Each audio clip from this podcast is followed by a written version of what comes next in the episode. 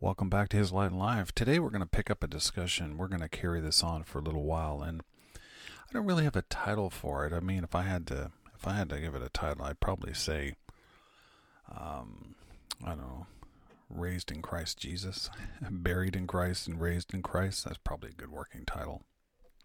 And to start things off, I want to read a couple of I want to read a couple of books, books out of, or um, uh, verses out of the uh, book of Colossians, and um, it's interesting. Before I get to this, I want to draw a clear distinction. It's um, it's highly misunderstood. Well, it could potentially can be misunderstood in relationship to the Bible, and it's important that you know when you're reading a portion of Scripture. The most important part, in my opinion, is who's being addressed. Okay, we have this sort of mistaken idea, and we just sort of. Um, I heard a verse quoted. I'm not gonna I'm not going to mention it, but I heard a heard heard a verse quoted the other day, and um, yeah, that's wonderful. If you are a uh, if you were a Jew, that would that verse would be absolutely applicable to you. We generally take this sort of approach where we take all of the scripture and we say, um, the Bible is written to man. You know, when we talk about the man in the boat, we can make uh, we can easily make a mistake in thinking that the man in the boat was speaking to every every man, right? Or all the fish. And the truth be known, uh, the, the, truth be known, that's not what happened at all.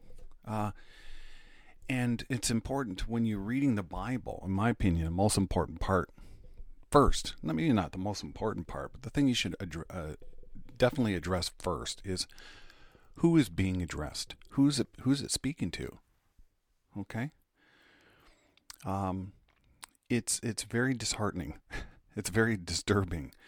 It's actually almost intolerable to an atheist or to a non-believer to say when you say to them that the old that in the Old Testament that the law was never applied to them. That most Christians can't get a handle on that actually. Forget most non-believers. Most Christians can't get a handle on that. They have a hard time with that one. Because they don't understand covenant. And a covenant is um, there's a covenant is between individuals or an individual and a group. Okay? There was a great story. There was a great story. Um, I believe it's in Turnbull's book on the blood covenant. And um, it was a famous missionary, uh, Livingstone, and he was traveling through Africa and I'm paraphrasing this. Uh, it's been 20 years since I've read that book. Um, but it's uh, it's a great story because in that story, um, they were traveling. Was, he, Livingstone was a missionary in Africa, and he was he was uh, ministering or laying planting seed in Africa. And at that time, it was a very dark continent. It was called the Dark Continent, and uh, for a reason, very violent very uh, a lot of tribal unrest. There was a lot of um, a lot of problems going on all over the place. A lot of wars, a lot of factions, and wars back then were not as sophisticated as they are today, but they were they were equally brutal. And um, he uh, there was a segment. He had some he had some um, people that would carry his stuff with him, and he would have interpreters. And uh, as he was moving through, and uh, he came to an area and there was a large, uh, large spanse that he had to move through, and uh, it, it, was under the rulership of this, of this tribal leader, very powerful tribal leader.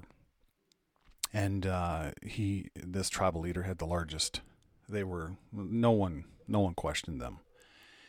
And uh, he, so in order to pass through that piece of land like a flyover today, you had to get the permission of the person in charge and uh, that was this tribal leader. So a meeting was arranged, and Livingstone, through the interpreter, um, explained, you know, what he was trying to do, what he was doing, and uh, the um,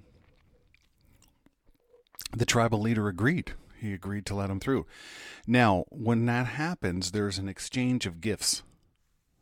Typical that there's an exchange because in many respects that's exactly what a covenant means. A marriage covenant we know it today as we, we call a wedding but it's a covenant. And um, that means that we even know the you know all that's mine is thine and all that's all that's yours is all that's mine is mine is yours. It's an exchange. It's a joining together of a, of two parties or two individuals and from that point forward once the covenant is ratified there's a an agreement, a compact. And that's why even when you see a wedding, there's the reading of the conditions. You know, do you so and so, you know, plan to or agree to honor and to cherish in sickness and in health. And so there's the coming together of the two parties. There's the reading of the conditions, if you will, and then there's the exchange of a ring, rings, and it's uh, then it's uh, uh, commissioned with a kiss um, the the wedding is, and then the wedding is consummated. Okay, so that's what takes place in any covenant, any typical covenant. And uh, in this case, uh, Livingstone, uh, the, it was agreed that he would be able to pass through this area, and then the condition, or the, they came to the point of the exchanging of the gifts, the exchange. We know it as a, as rings, but uh, back then it could be anything. And so Livingstone took a goat with him. He had a goat. He had a very up. He had a very um, a very uh, sensitive stomach, and pretty much he was living on goat's milk. That was the primary source of nutrition that he was relying on. And the tribal leader, after the covenant had been agreed upon and the conditions of that covenant, they came to the exchange of the gifts, and the and the tribal leader wanted his goat. Um, and because he knew the goat was valuable to him. See, the exchange of the gifts is the exchange of something that's valuable to you. It's a sign of the covenant. It's a sign of your commitment to it. And this tribal leader, he knew this goat was important to Livingstone. He knew that it would be a sacrifice for him to give it up. And that's why he asked him for it. And uh, the interpreter told Livingstone, and he kind of like was a little bit blown back, but realized very quickly, uh, too late, too late to go back. And so he gave up the goat, and he gave up rather reluctantly, but he gave up the goat. And then uh, the tribal leader um, stepped forward and he handed Livingstone a staff, a walking stick and it was a very innocuous walking stick, very ordinary. It had, but it had several notches in the top of it, several markings in the top of this stick. And so Livingstone's like, okay, great. there goes, there goes my meal ticket, literally. but I got a walking stick. That's awesome. So uh, they part ways, and Livingstone is moving through. And uh, as Livingstone found that as soon as he, eh, whenever he came to a tribe, whenever he, he the first, he, whenever he came to a tribe of people, they would all bow down. They would all go right down on their ground, and they would bow their faces right into the ground to him. And at first, he's like, "What? What are they? What is this?" And then he realized it wasn't him that they were bowing to; it was the stick. See, Livingstone had asked him for permission to go through a very dark area, a place of risk, a place of danger. And Livingstone, there's no way he could have gone through alone. And there's no way that that tribal leader could go with him. No way. So the tribal leader gave him his stick because he knew that anyone in that land who saw that stick would know instantly that Livingstone was in a covenant with that tribal leader. And, and, and an exchange life had occurred.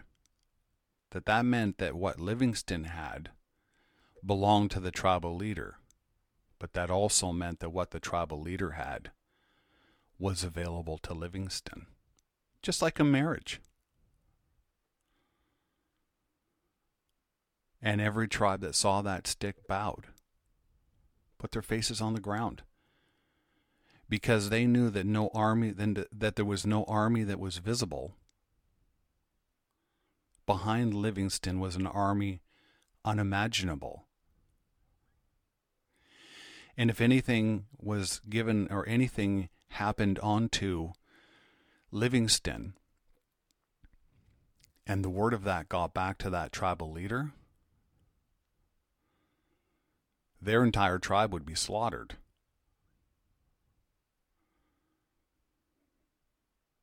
And I want you to think about that as you go forward in your Christian life.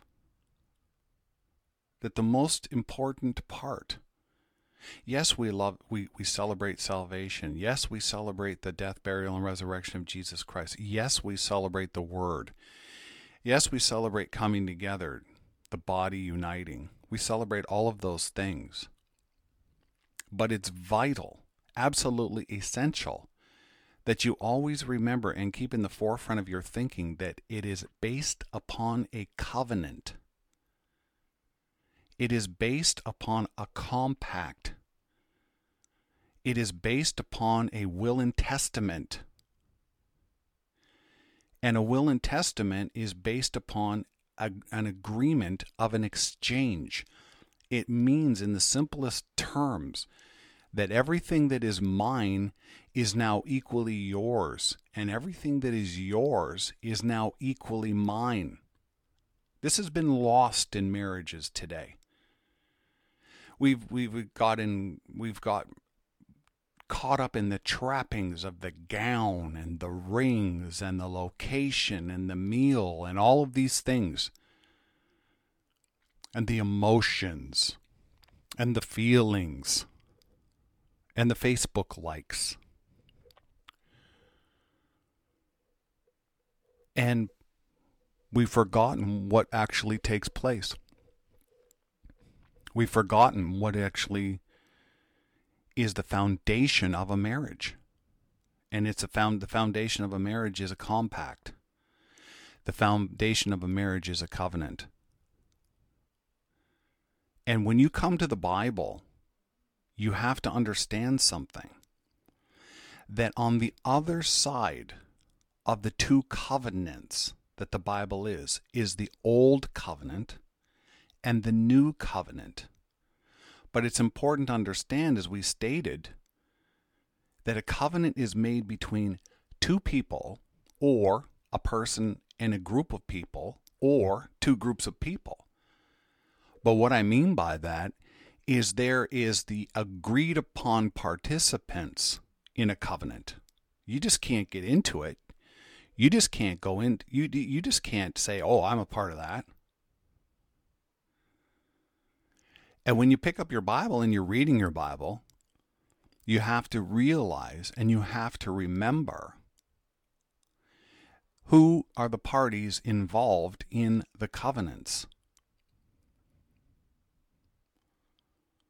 Who are the parties involved in the covenants? And the biggest mistake is always in relationship to the old covenant, unless unless you were in, in in the days of the Old Testament that was written, okay?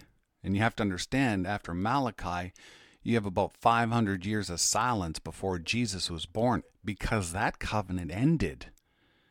The covenant in the Old Testament is between the Father God and the 12 tribes of Israel. Okay? God made a covenant with Abraham and he would have that he would have descendants as the sand of the sea and the stars of the sky. Those are descendants of Abraham. descendants of Abraham. God didn't make a covenant with the world.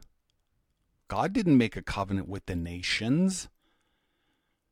God did not have has never had a covenant with the Assyrians. He's never had a covenant with the Medo Persians. He never had a covenant with the Egyptians. He was not in covenant with the Romans.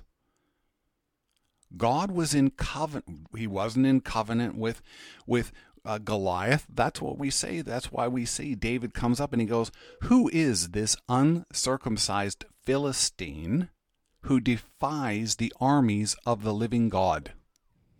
Do you know what he meant? It, he meant after Livingstone realized that that stick that he was carrying, that walking stick, was a representation of the most powerful tribe in that area at that time, and that he was in covenant with the tribal leader. Once he realized that, he knew when he got to another village that they were going to bow to that stick because he knew what was behind that stick. And no one in those tribes dared defy him. They didn't stand up to him. They didn't say, oh, yeah, whatever, and gather their troops together to kill him. And you need to know that that's what David was saying when he saw Goliath come out and challenge, send me a man, and challenged the nation of Israel, the, the, the children of Israel who were hiding. they were hiding from him. They were terrified of Goliath. And, he, and David looked across at Goliath and he didn't see the size of Goliath. They, they, they say his jacket, the coat of mail that he wore, weighed 160 pounds. Right? The, the handle, the handle on his sword weighed something like 20, 21 pounds. The handle. This guy was a giant. David didn't see a giant.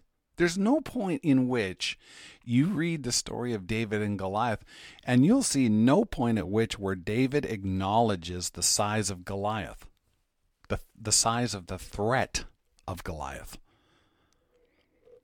What does David acknowledge? The size of his God. The size of his God. That's what David that's what David recognized. And we know that because of the words that he spoke. Who is this uncircumcised Philistine? Do you know what I mean? That defies the armies of the living God. Do you know why he said uncircumcised Philistine? Because Goliath didn't have a covenant with God. Circumcision was the sign circumcision was the sign of their covenant. Circumcision is what ratified their agreement and their, their participation in that covenant. And you know who was on the other side of that covenant? I want you to think about that. David saw all the children of Israel at that time, Saul included, saw the size of Goliath. David saw the size of the creator of all the universe.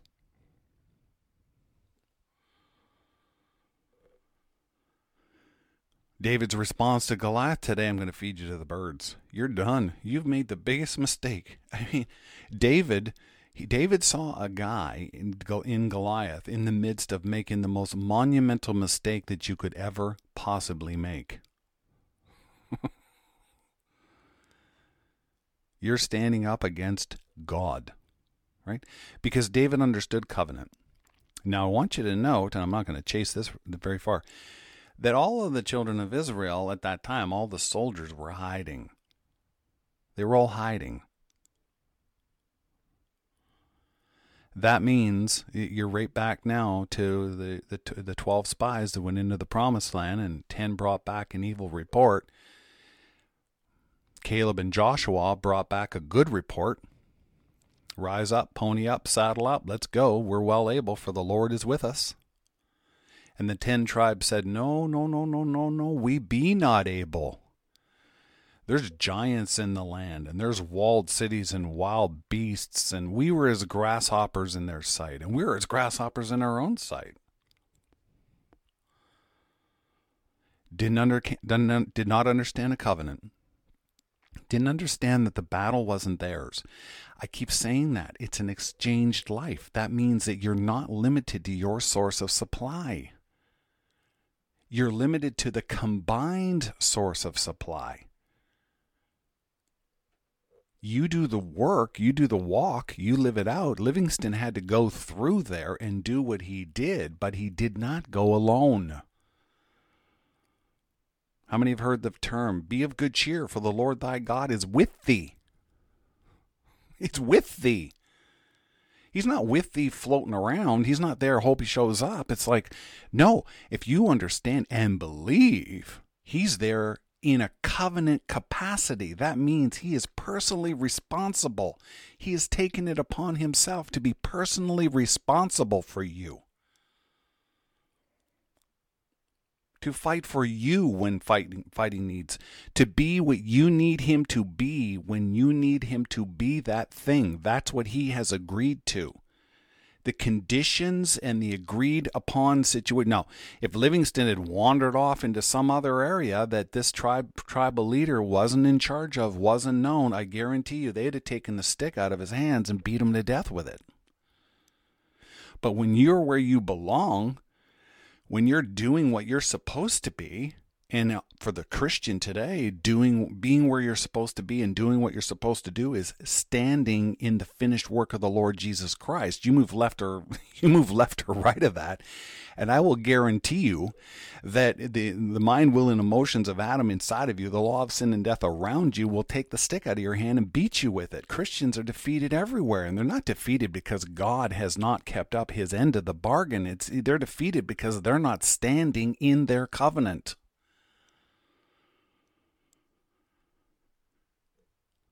You've picked up your own stick. You want you the, the the tribal people wouldn't bow to some random stick. They knew it's not the stick, it's what the stick represents.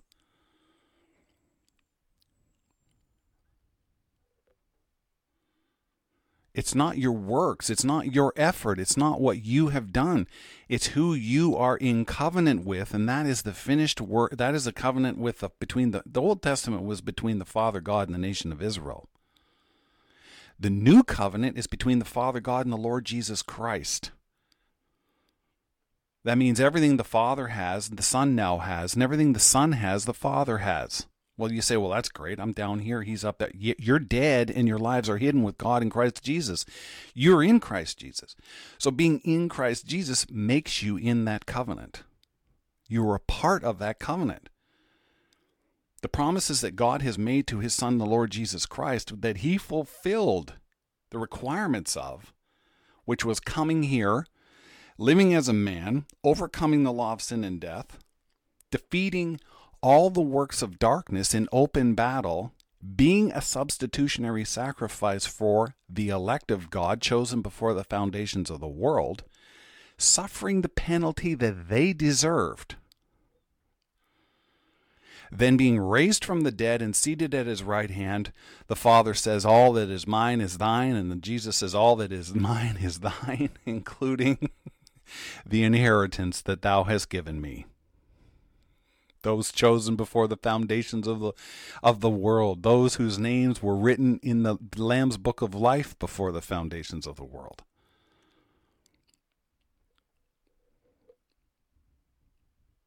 Okay? And that is we're not done here at all. This is I, I said several podcasts ago, we're going to spend a lot of time in the covenant. I'm, I said I would read a verse of scripture. I'm not going to be reading very many, but I'm going to read this one because it is, uh, well, it's phenomenal.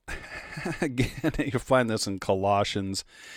Um, I'm not going to teach on this, uh, maybe till until the next next uh, podcast. But I said I would read some scripture out of this in relationship to where we are going in covenant, and I am going to read this one. And it says here in Colossians chapter 1 that ye might walk worthy of the Lord unto all pleasing, being fruitful in every good work and increasing in the knowledge of God. Being fruitful in Christ Jesus simply means walking in his victory. You walk in his victory and stand by that and stand in that alone, like David. He didn't go out in his own strength. He said, You come to me with swords and spears, but I come to you in the name of Almighty God. And it says here in verse 11, strengthened with might according to his glorious power unto all patience and long suffering with joyfulness, giving thanks, because you're going to have to be patient, long suffering, and joyful, because I guarantee you that everything here is going to resist your standing in the victory of the Lord Jesus Christ. That's why he's given us armor to stand in it, okay? And having done all to stand, stand. Stand in patience and long suffering and joyfulness. In verse 12, he says, Giving thanks unto the Father. That is our entire That is our entire ministry, which hath made us meet to be made us, prepared us, equipped us, qualified us to be partakers of the inheritance of the saints in light. And in verse 13, who hath delivered us from the power of darkness and has translated us into the kingdom of his dear Son, in whom we have redemption through his blood, even the forgiveness of sins. I want to thank you for joining me today on His Light and Life. Uh, we're going to start this. We're going to roll into the into the power and delivering authority and relationship that we have with the Father God, and that is based in covenant.